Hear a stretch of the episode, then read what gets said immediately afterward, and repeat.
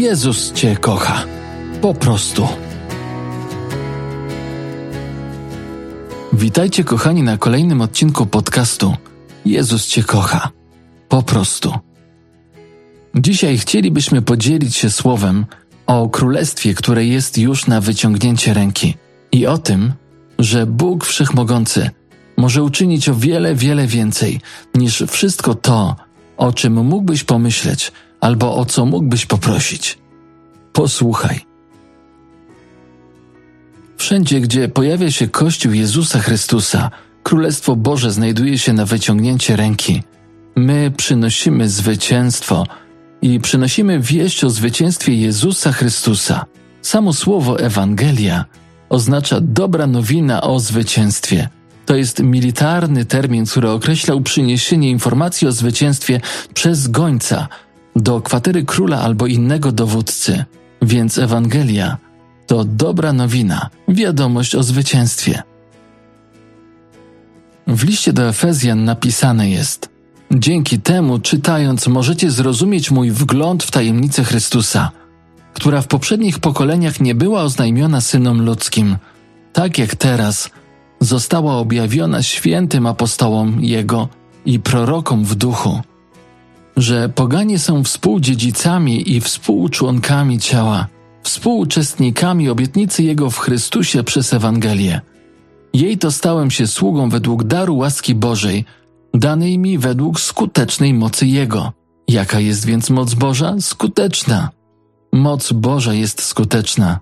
Ona zawsze przynosi zmianę. Ta moc, która działa przez każdego z nas wierzących chrześcijan, może uczynić o wiele więcej ponad to wszystko, o czym możemy myśleć albo o co możemy prosić. I co to znaczy?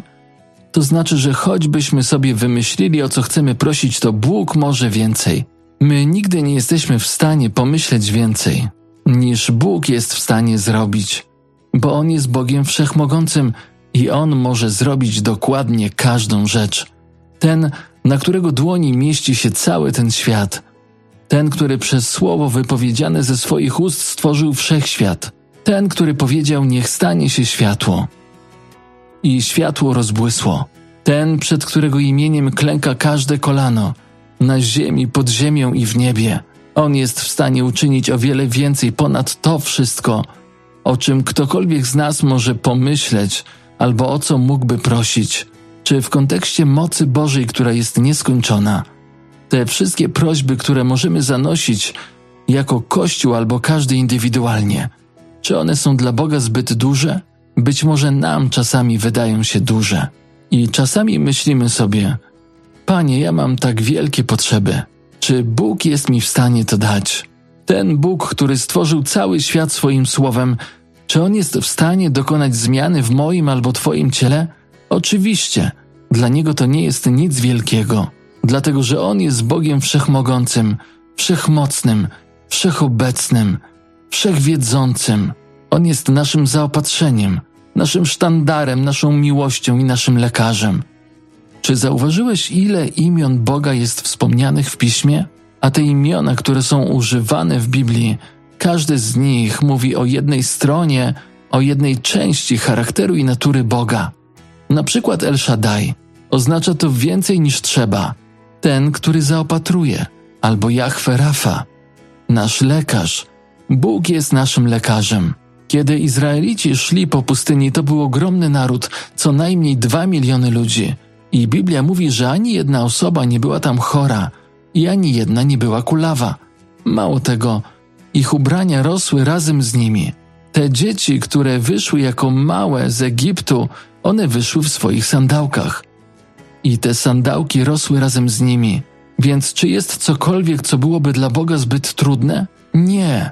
I ci ludzie, którzy widzieli tę chwałę, widzieli jak sandały rosną, a szaty się nie zużywają. Widzieli mannę, którą byli karmieni. Otrzymali przepiórki.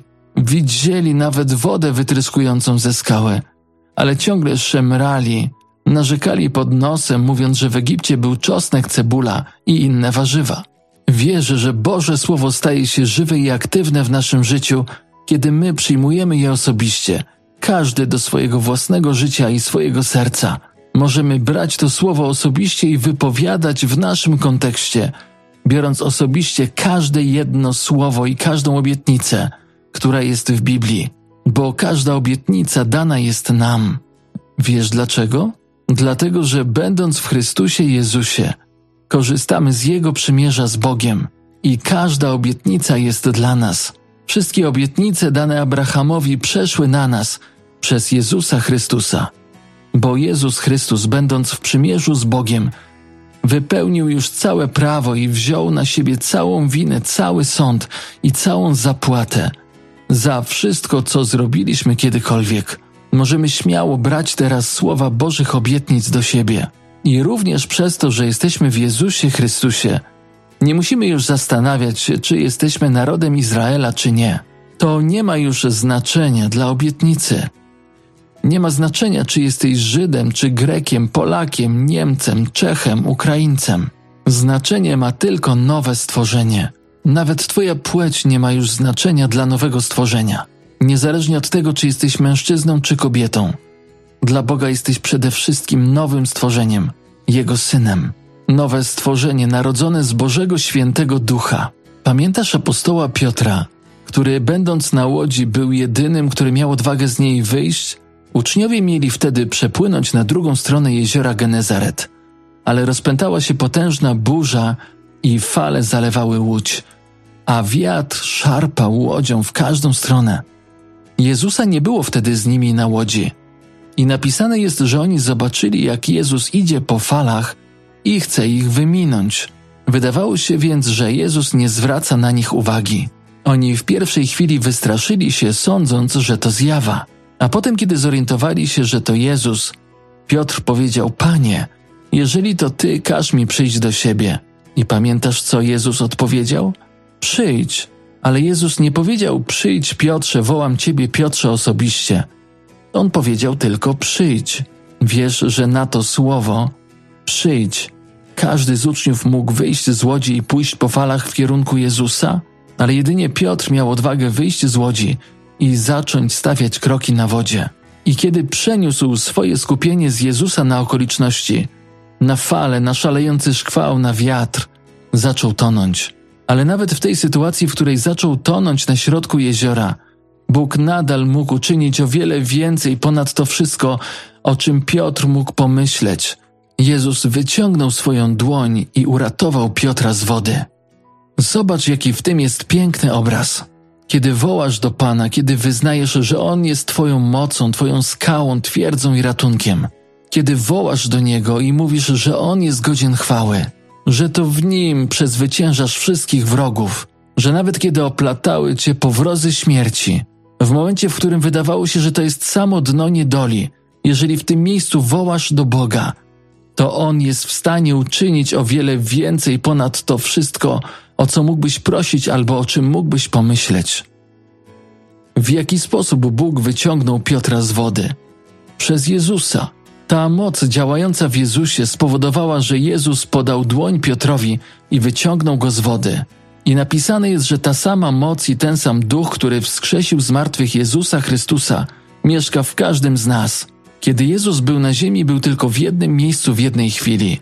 Ale teraz chrześcijan, wierzących tych, którzy są napełnieni Bogiem, tych, którzy są napełnieni Bożym Duchem, narodzeni z Bożego Ducha, tych, którzy stanowią Kościół Jezusa Chrystusa tutaj na ziemi. Jest nas bardzo, bardzo wielu. Jesteśmy także otoczeni wielką chmurą świadków, tych świętych, którzy już odeszli do Ojca. To jest trochę tak, jakby Jezus Chrystus został pomnożony w każdym z nas, bo w każdym z nas, chrześcijan wierzących, mieszka Duch Święty. On mieszka w każdym z nas.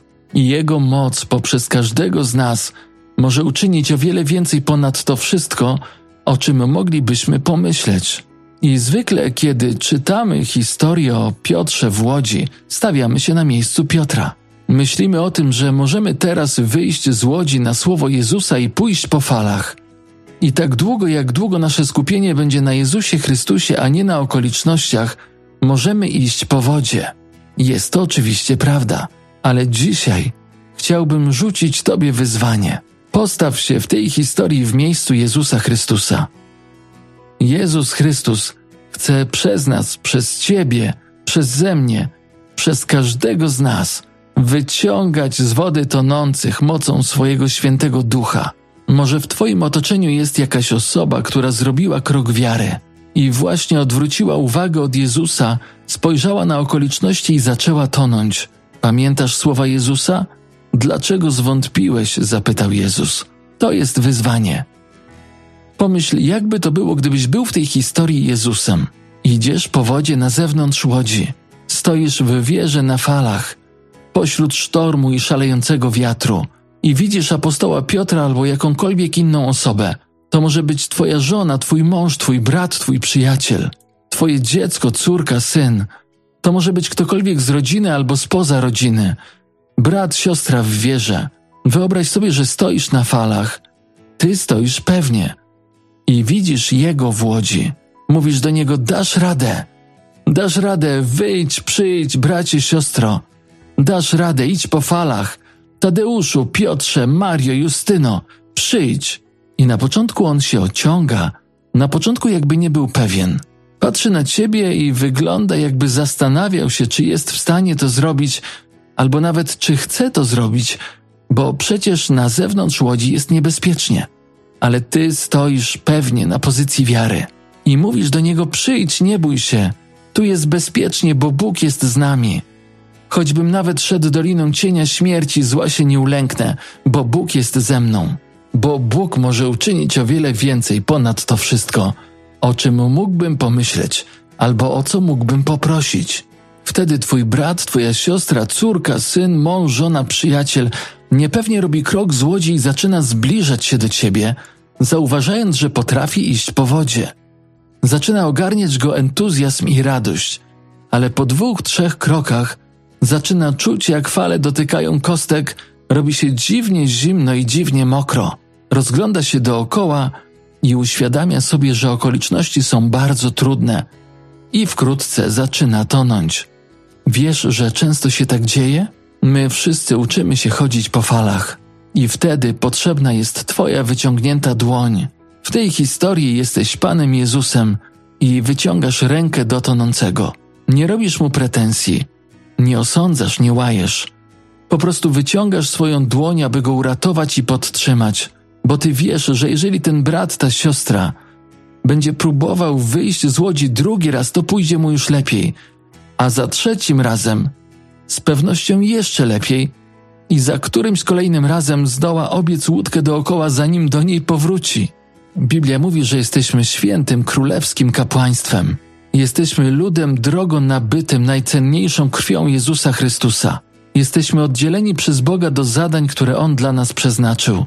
Jesteśmy na tej ziemi, aby być pomnożeniem, zwielokrotnieniem Jezusa Chrystusa, po to, aby być członkami Jego ciała tutaj na ziemi, po to, aby nieść innym wiarę, ratunek i nieść innym pomoc, aby cuda działy się przez nasze dłonie, aby moc, ta sama moc, która wskrzesiła Jezusa Chrystusa z martwych, wytryskiwała z naszego wnętrza. Po to tu jesteśmy. Już nie po to, aby starać się utrzymać na wodzie obok łódki, zastanawiając się, kiedy będziemy mogli w końcu wskoczyć z powrotem. Bo czasami jest tak, że ktoś wychodzi z łódki z taką myślą. Ciekawe, jak długo muszę wytrzymać na zewnątrz, żeby to dobrze wyglądało. Chyba wytrzymam trzy sekundy w wieże. Raz, dwa, trzy. Liczy się, wykonałem. Zadanie wykonane, jestem wierzącym. Miej odwagę wyjść z łodzi z tą myślą, że dojdziesz do samego brzegu, jak król, po falach, bo przecież jesteś królem, a królem królów i panem panów jest Jezus. I kochani, w tym miejscu zakończymy. Do usłyszenia w następnym odcinku.